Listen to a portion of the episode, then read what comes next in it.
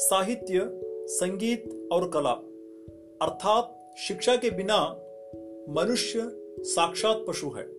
यहाँ कथन पूर्णतः सत्य भी है। मनुष्य की पशुता से मनुष्यता की यात्रा शिक्षा द्वारा प्रारंभ होती है।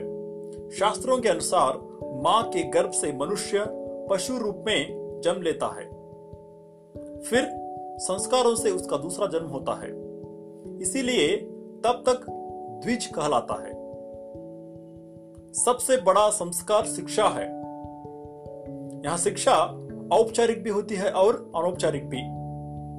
मानव जीवन की इस यात्रा में इन दोनों प्रकार की शिक्षाओं में आचरण की शिक्षा की भूमिका सबसे प्रभावशाली होती है, जिस पर दुर्भाग्यवश कम ध्यान दिया जाता है। पर इसका प्रभाव सामने वाले पर सबसे ज़्यादा पड़ता है, क्योंकि इसके संप्रेषण क्षमता सर्वाधिक होती है। आचरण की यह शिक्षा स्वजनों, गुरुजनों और समाज से प्राप्त होती रहती है। बच्चा आचरण की शिक्षा सर्वप्रथम अपने माता पिता से, संबंधियों से और फिर हर उस व्यक्ति से प्राप्त करता है जो उसके संपर्क में आते हैं।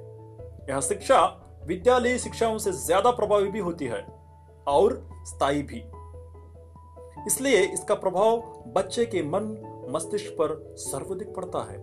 अंततः माता पिता और गुरुजनों से यह अपेक्षा की जाती है कि वे बच्चे के समक्ष ऐसा आदर्श प्रस्तुत करें जो उनके लिए अनुकरणीय हो।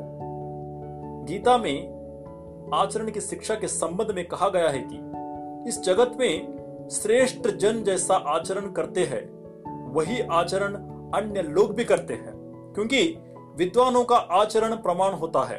अंततः उस शिक्षा में ना किसी संदेह की आवश्यकता होती है और ना किसी भ्रम की। आचरण की शिक्षा की यह पाठशाला कभी बंद नहीं होती और ना इसका पाठ कभी समाप्त होता है। शिक्षण की यह विधि लोग को अपने अंदर सत्य, अहिंसा, त्याग, दया, करुणा, ममता, परोपकार, देशभक्ति आदि मानवीय एवं राष्ट्रीय मूल्य धारण करने के लिए अभिप्रेरित करती है।